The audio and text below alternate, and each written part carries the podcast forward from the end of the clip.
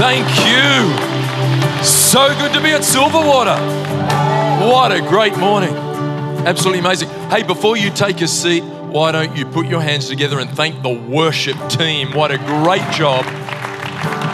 Love that you come early and prepare for us so that we might experience God. So thank you guys. Take a seat. Please take a seat, everybody. A huge hello from Pastor Phil and Chris. From Pastor Chris, a big hug. From Pastor Phil, a punch in the arm that's a little bit harder than it should be, but done in love, of course. Done in love. Uh, Amanda sends her love as well. Uh, she is at Oxford Falls this morning, and so she did the chapel service this morning and is right now, probably even as I speak, doing the 10 a.m. Uh, we love that we get to see our family right across Sydney and that we uh, get to be with such an amazing crew that are living a life for a purpose bigger than themselves, yeah. like what is happening here. Yeah. Uh, I do have to say, though, I was a little bit upset in the week. I was a little bit upset. So I saw some social media and I'd heard about this African lunch. And, and, and I saw it and I was immediately envious that I wasn't there. And then I saw Alex and Jessen in their tailored and fitting African outfits that, that looked amazing. So for our guests, this was just last Sunday, and there was like 90 guests, and, and it was amazing. Now, Amanda and I have been going into East Africa for uh, about 19 years. And if you add up all the trips, I've probably lived in East Africa for one and a half years. And I've never been given a fitting African garment. Pretty well every year, I get given something. And maybe you, you can help me work this out. Every, every time I'm given something, it's about five sizes too big. And so, what I think it is, is because in Africa, I'm a bishop, right? I'm, is that right? Because I oversee churches.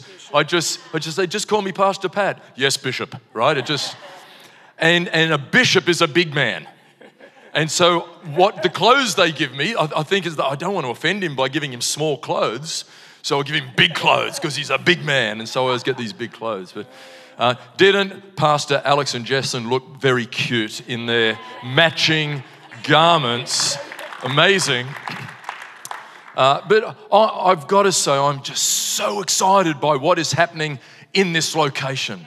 Uh, this morning, I was at the team huddle and it was vibey and it was big. Like, I think in just a few months, it'd have to be three times bigger. Maybe there was like one million people at the. Mm, slight exaggeration, but seriously, when that many people are serving God and going, I want to turn up and prepare so that our house is ready for guests, that, that just gets me really excited about what is happening. And I, I, think that your pastors are doing an extraordinary job. Our Silverwater location pastors are the best people on the planet, and they, they are leading an extraordinary team. And I think it would be very fitting if we just said thank you to Pastor Alex, Pastor Jessen, for doing such a good job. Absolutely brilliant. Well, we are continuing on this morning on the Top of My World series. Have you enjoyed this? It's, it's, I, have just loved that it's looked at the heart and it's looked at the mind, uh, looked at the body, and just looking at all of these areas that are a really big deal in our world. Uh, you know, just thinking about how our church really wants to see people grow and to thrive, just um, want to uh, mention that after the service today, we have got our next step pathway week three, which is all about discovering you. That's what it's called discover you. Discover how God has wired you, the gifts He's given you, the passions He's put inside of you. All of this stuff He's put in you so that you can be the best you you can be, knowing Him. And so, even if you've done no other weeks before, you can turn up uh, this afternoon. And whether you've been here five years, 10 years, 15, or just brand new to church life, uh, it is a really good way for you to thrive and to do well in life. So just thought I'd mention that. But on this whole area of covering things that are really important so that we're on top of our world, today we are looking at money matters. I love that we get to do this. As soon as I saw this topic and I saw I have been asked by Silverwater to come and bring it, I just went, yes. I love doing that. It's, I mean, it's, it's one of those things that's a little bit difficult to go over the top on how important money is. Like, if it's not together, we're probably not doing that well in life. If it's going well, we can be experiencing satisfaction, we can be experiencing a, a sense of utilizing the finances God has given us for purpose. Uh, it can be that sense of for freedom, Christ has set us free. We can feel free in our finances. It can alternatively be a sense of great disappointment, of angst, of a low ceiling, of not being free, but being a, a captive to our finances. When it's going well, that's a blessing. When it's not, it can just, it can even be like, I don't want to think about it. I don't want to talk about it. If I'd known you were going to speak about it this morning, Pat, I might not have turned up because it just causes a whole bunch of regret and pain. It can be one of the biggest sources of conflict in a marriage. And so we want to look at this today and let the Bible speak into it. How good is it when there's a big deal in our world that the Bible says a lot about it? And with finances, the Bible does say a lot. Uh, I've got a quote for you from an author and pastor, guy called Greg Laurie. He says that the Bible offers 500 verses on prayer, fewer than 500 on faith, more than 2,000 verses on money. In fact, 15% of everything Jesus ever taught was on the topic of money and possessions, more than his teachings on heaven and hell combined. So I think it's just smart of us as disciples if God thought that it's important enough to really deal with it in His Word to go there and see what the Word of God says about finances. Um, I'm going to be giving you some really practical things towards the end of today. So, where you can find apps and websites and you can avail of help. And and, and so that this isn't just about hearing something, but it's about taking action to be able to grow in the way we handle finances. Got to tell you, one of the best things Amanda and I ever did was when we were brand new married couple, before we had kids, we spent all day one Saturday at a seminar called My Money Matters by Malcolm McGregor. And I don't even know if Malcolm's still on the planet. This was a while ago that this happened.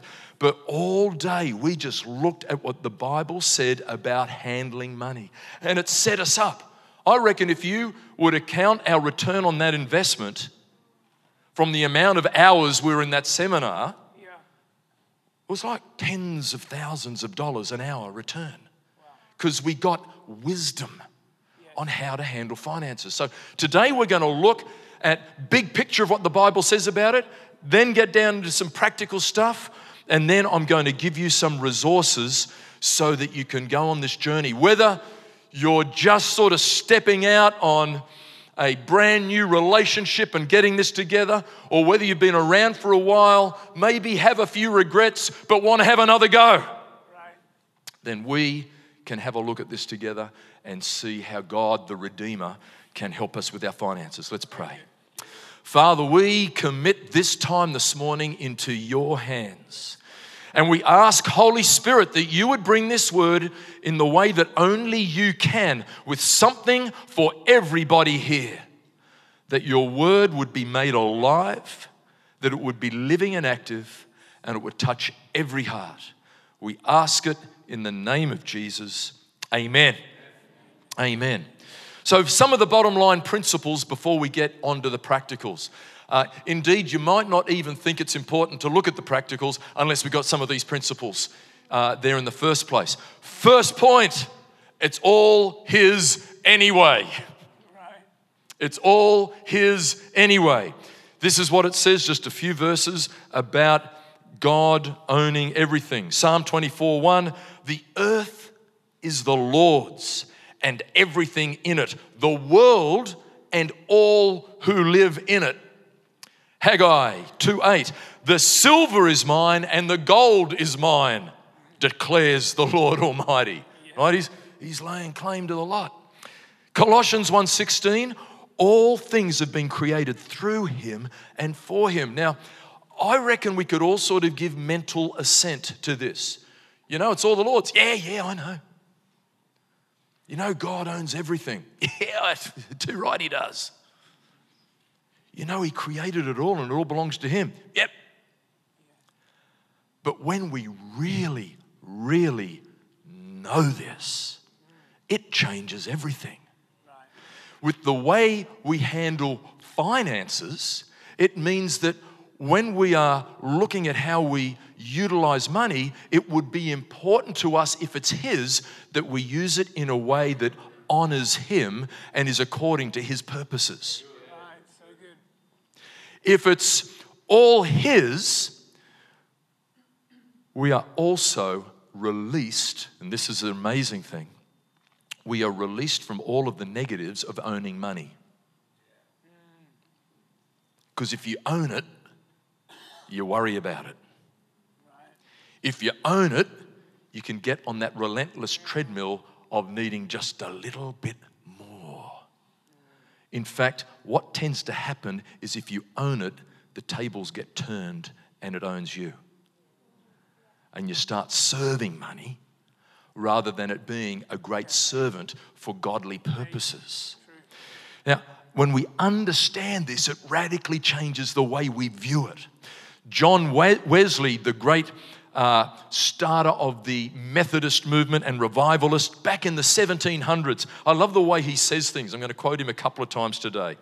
He says, It's not how much of my money I will give to God, it's how much of God's money I will keep for myself. Ooh. Thank you, John. Stewardship is a bottom line foundation to us handling finance as well. So that's the first one. The second one, so first one is it's all his anyway. Second point is that it's for his purpose. It's for his purpose. So what's the big picture of what is happening in the world today? Well, as I read my Bible, and I've been reading it for a few decades now, it tells the most magnificent story that there is. It tells a story of God who created people to be in relationship with Him and to be so awesome that they are like Him. So He created people that He might walk with us and talk with us and, and that we could walk with Him and love being in relationship with Him. But then tragedy struck and people were caught up in the rebellion of Satan against God and this thing called sin, where we want to do things our own way, cut us off from God.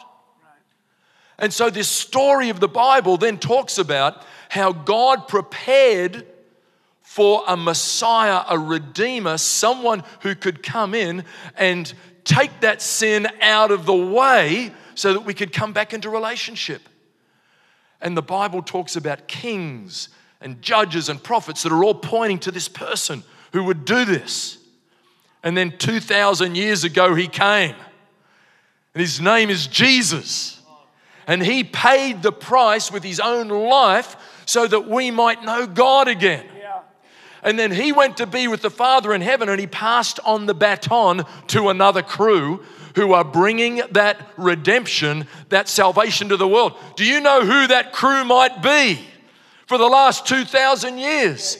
They're called the church.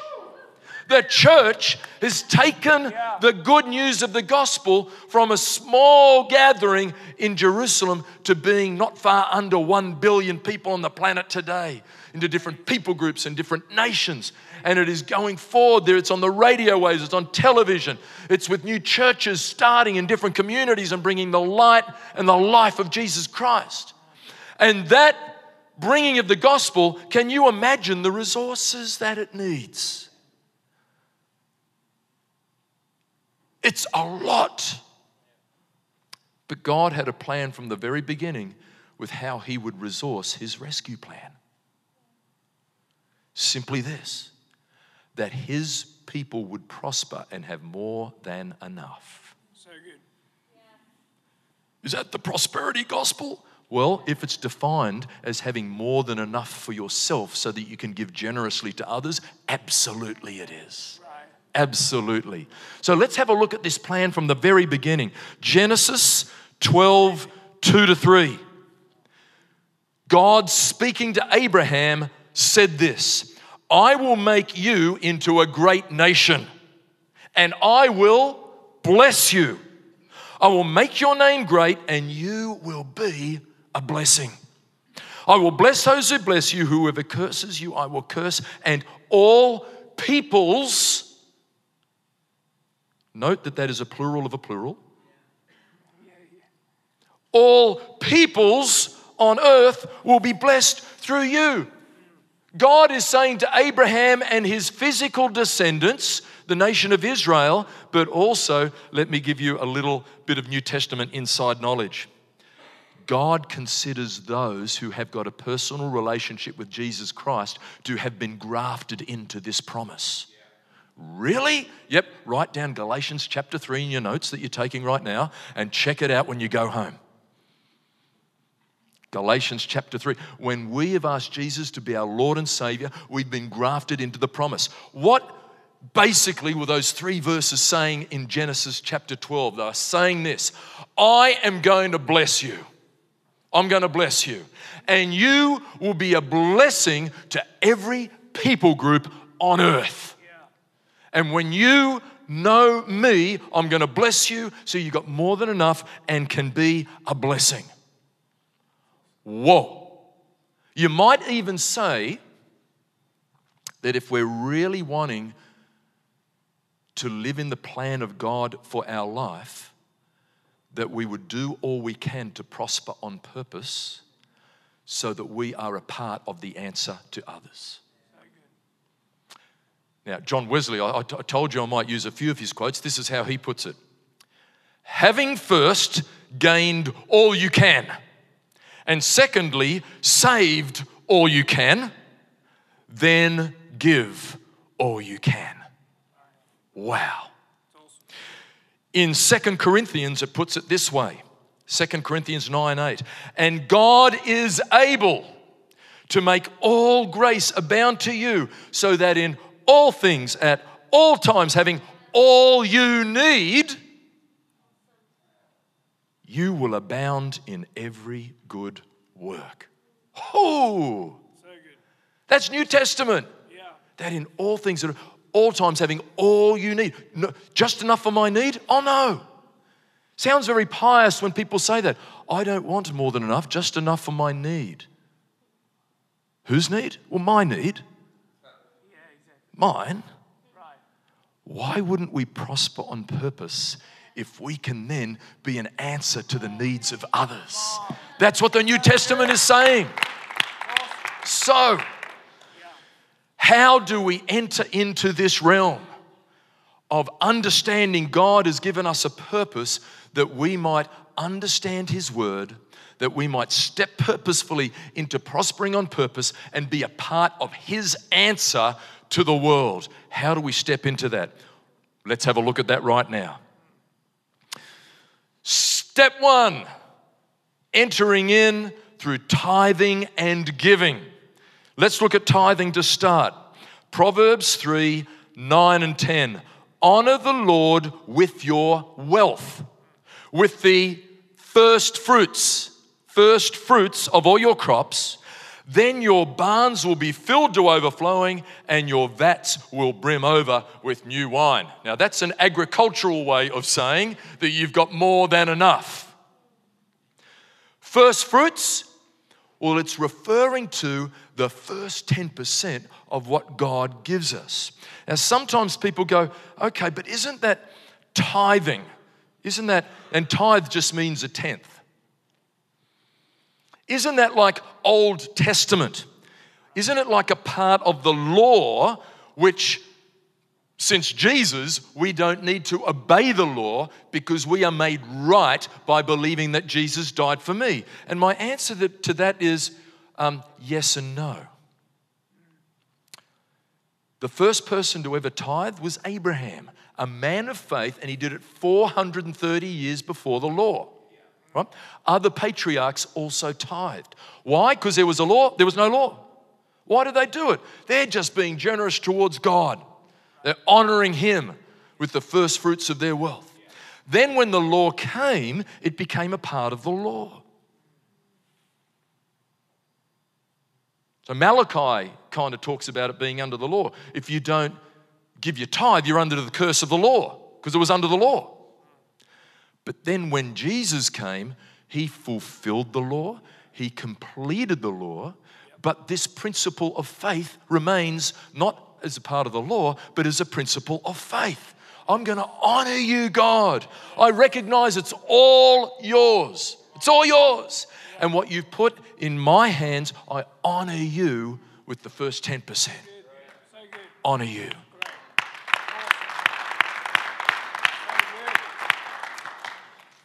So, Amanda and I have been tithing. Was, we've been married this year for 33 years, and we started tithing when we were engaged to each other. We were at St. Albans Anglican Church at Frenchs Forest, and the Reverend Len Straw was teaching on tithing. And we heard this message, and we just thought, wow, this sounds amazing. Like we'd, we'd never heard it before. We didn't. We, I grew up in a sort of traditional church where you just made a bit of a tinkle in the plate as it went past, you know, just a tip God. And uh, and I hadn't under, uh, uh, heard about this sort of level of generosity towards God and and this honoring of God. And the Reverend Len spoke about it, and Amanda and I just said, well, let's make this a foundation for our marriage. So we've been doing this for like 34 years. Now we've had times of plenty and we've had tough times. Uh, I remember when we came back from the Philippines after we were church planting there in the early 90s. And I didn't have a job to come back to. I had sold a business and the non compete clause was still in place for the business. So I was a little bit between a rock and a hard place for generating income. We're just doing bits here and bits there, and Amanda was baking uh, pecan pies right? And selling pecan pies. And yet, we just found that there was groceries dropped at the doorstep. There was money in an envelope, and God just looked after us. We found that when we honored Him, He looked after us. That's been our story. Tough times, good times, God has blessed us. You know what's amazing is when He blesses you, you find that not only do you have the capacity to tithe, but the capacity to give. Now, for those of you writing notes, let me give you another couple of chapters. Can't help this. I used to be the college principal. I always give people homework. Second Corinthians chapter 8 and 9. Right, write those in your notes. Why? Because they are all about giving. An amazing passage on giving. What's happening is that the church in Jerusalem, there's famine in the land, they're doing it tough. And so the churches that are doing okay, like the Corinthian church, they're taking up a big sacrificial offering. They're giving generously to help another church.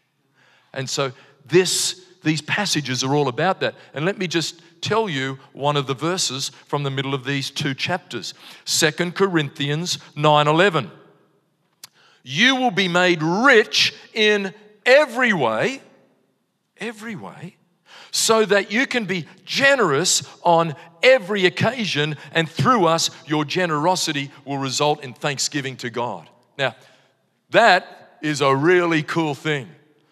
Because Amanda and I have been honoring God with the first fruits of our wealth, we have found ourselves for many years having more than just enough. So when there's opportunity to be generous, guess what we do? We get generous. We've, over the years, whenever there was an offering in church, we sort of had like the minimum we would put in. Well, as time's gone on, we've been able to increase our minimum. I wonder if there's any vision builders here today wonder if there's any vision builders. Vision builders is something that we do as a church where above and beyond our tithes, we give generously to impact the world around us. Well, let me tell you something that vision builders have done right this year. Uh, right now in East Africa, Edwin, Pastor Edwin, is overseeing our entrepreneur training.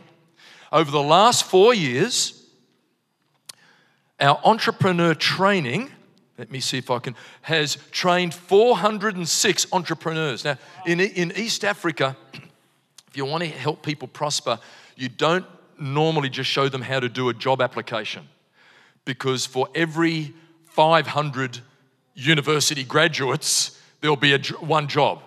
So, what you do is you help people to be small business people. And so, we've done a course, modules. We get mentors alongside them.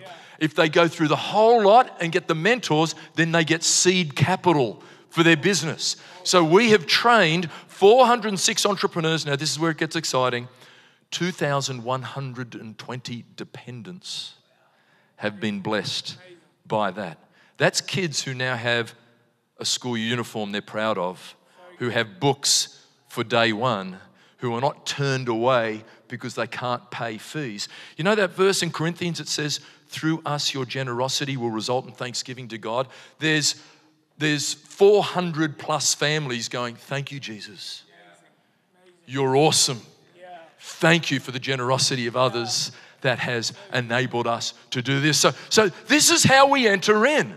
We enter in through tithing and giving, and we start to experience what it is like to be a part of God's answer to this world with finances. Now, often when the church talks about money, this is where you stop. But if it's okay, I'm going to go a little bit further today. Because what about the rest of that money that's in our hands? Is it like, okay, the tithing and giving, that's it, and the rest of it, I just do whatever with? What if we were to use God's wisdom for the rest? Yeah. That whole thing of stewardship, I think, compels us to. If it really is His, how are we going to use it to His glory? So let's look now at beyond tithing and giving to stewardship of all of the finances He's given us. Last year, we had a pastor from New Zealand, Paul de Jong. And Paul de Jong came and spoke at our church. I think we might have even live streamed him to all locations. And Paul de Jong has written a book called God, Money, and Me. Uh, it has now become a course, and it is a course that Connect leaders can access for free for their Connect group. Absolutely wonderful. And so he looks at over time helping people to go on a journey where they are tithing 10% of their income towards God. Giving, now he doesn't start there, but he helps people to little by little over time get towards 10% of giving towards God. But often he says something like start at 1%, then grow. Then the third area he looks at is saving and investing. And he encourages people to go towards 10% saving and investing. Why would you do that? Oh, because that's when you stop working for money and money starts working for you. I love it when I go to sleep and my money's working, when I wake up and my money's working, when I brush my teeth and my money's working, when I play a game and my money's working. So we look to save and invest so we've got money working for us. And then there's 70% left to spend. Now, someone here this morning might be going, Pat, I'm really struggling to put stuff on the table. This is like, it's little by little. That's how you get there. You don't just change it all tomorrow, it's little by little, and there's lots of great resources that will help us get there. So, what sort of things might we do to go in this direction? Okay, I'm going to mention a word right now. Don't turn off if you've had a bad experience of it in the past. Budgeting. Budgeting? No, that means that I just don't have money to do the things I want to do.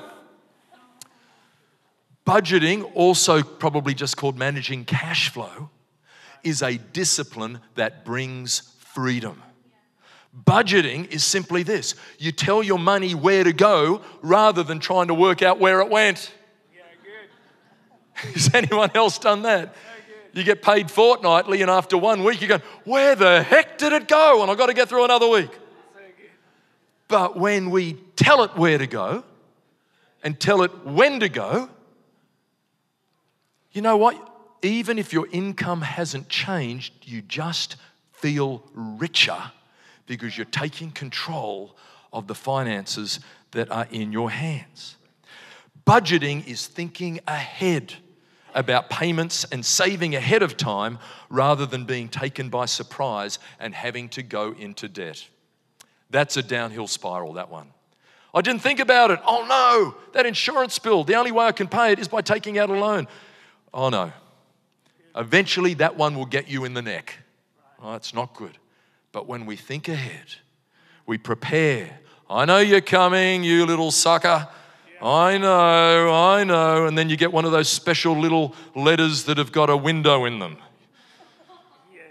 You know, uh, who, who gets excited by a letter with a window in it? Nah, nah. But anyway, there it is. I know you're coming and I'm ready. And then you can just sort it out. So, to make a budget, how do you go about doing that? You total your income from different sources. From whatever source. Okay, here's a little bit I'm going to give you for free this morning. Husbands and wives, don't have his money, her money. Have our money. Because when God made the two one, it was that we would not only be married and one physically, but we would live together for a purpose to serve Him. Not for two different visions. Two visions is division, but for one vision together. And, and when our finances are together, then it just eliminates so much conflict. If there's a difficulty where you go, well, we've kept them separate because we've just got, you know, really different values. Well, can I say, get some marriage counseling? Because having two different budgets won't fix it. It won't fix it. Get marriage help so that you can work on your values together, so there's alignment, so there's one mission, and then you can send your money in one direction. I mean, it's, it's totally unfair to think, okay, we've got separate money, and then we're going to have a baby, and you lose your money, but I've got mine. No, it's ours together to utilize for Him. So all income, put it together. Then we look at our expenses, and they include the regular ones, weekly, fortnightly, monthly, but also all those sneaky, irregular ones insurance, electricity, the tax bill, whatever it might be, they're all there. Nothing's going to sneak up on you. Then you look at the two, and if your income is better than your expenses, you dance. And you go, mm hmm, mm hmm. And you put some money across into saving and you invest. Boom. But for most of us, the first time we do this is that our expenses are bigger than our income, and so we need to look at ways to increase our income. Maybe it's doing a little bit of income generating activity on the side, asking for a raise, looking at a way of getting a job that's got increased income. Maybe it's looking at our expenses and some things that we don't need to do anymore. We just put that aside so that we're able to get more than enough and start saving and giving. Of course, we look at those things I mentioned to begin with tithing and giving. Because we'll probably find that things slip through our fingers if we're not honoring God with that first fruits of our wealth. And then to make a budget, we're disciplined. If we're saving for the tax bill, even though you found that flyer in the letterbox and it says the more you spend, the more you save, now's the time to do it. Buy one of these, you need a gizmo because then you'll feel better about yourself. You just go, ah, it's already allocated. I'm not going to spend it. Whew, that felt good. I'm in control. I'm not serving money, money's serving me. The Bible talks about staying out of bad debt. Bad debt is when you go into debt for the things you consume. Bad debt is debt on something that depreciates in value. Good debt can be debt on something that appreciates in value. Bible says stay out of bad debt.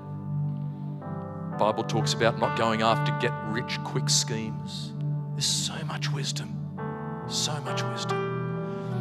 So, some of these things we're just going to put up on the screen. Why not take a photo of these? Because these are the sort of resources that will help you. There's some great websites about budgeting, about being smart, about debt. If there's somebody here today and everything I've said, you've just heard what I've been saying and you're going, I feel like I've got a ball and chain around my leg because of debt. Get advice. Debt need not be your future. I'm telling you. And I found that if you take a step of faith with these things, then God says, okay, you've given me something to work with. When we put our head in the sand, it only gets worse. So, some of the, and these are apps, budgeting, investment. You might be going, Pat, investing sounds cool. I wouldn't have a clue. Get some, get some input on it. Uh, and I think we've got another slide. Is that right? This is awesome. This is like, I don't know what to do. I'm, I'm juggling my credit card, my debt, my, ah, how do I do that thing? Get some advice, they'll help you. They'll help you consolidate it. Don't pay debt to the guys that are charging you 21% pay debt to the guys that are charging you a whole lot less. Consolidate, get through it, smash it out. And I think that's all of the slides. There's no more slides, is there? All right. It would seem that we're done with this. Can I just pray?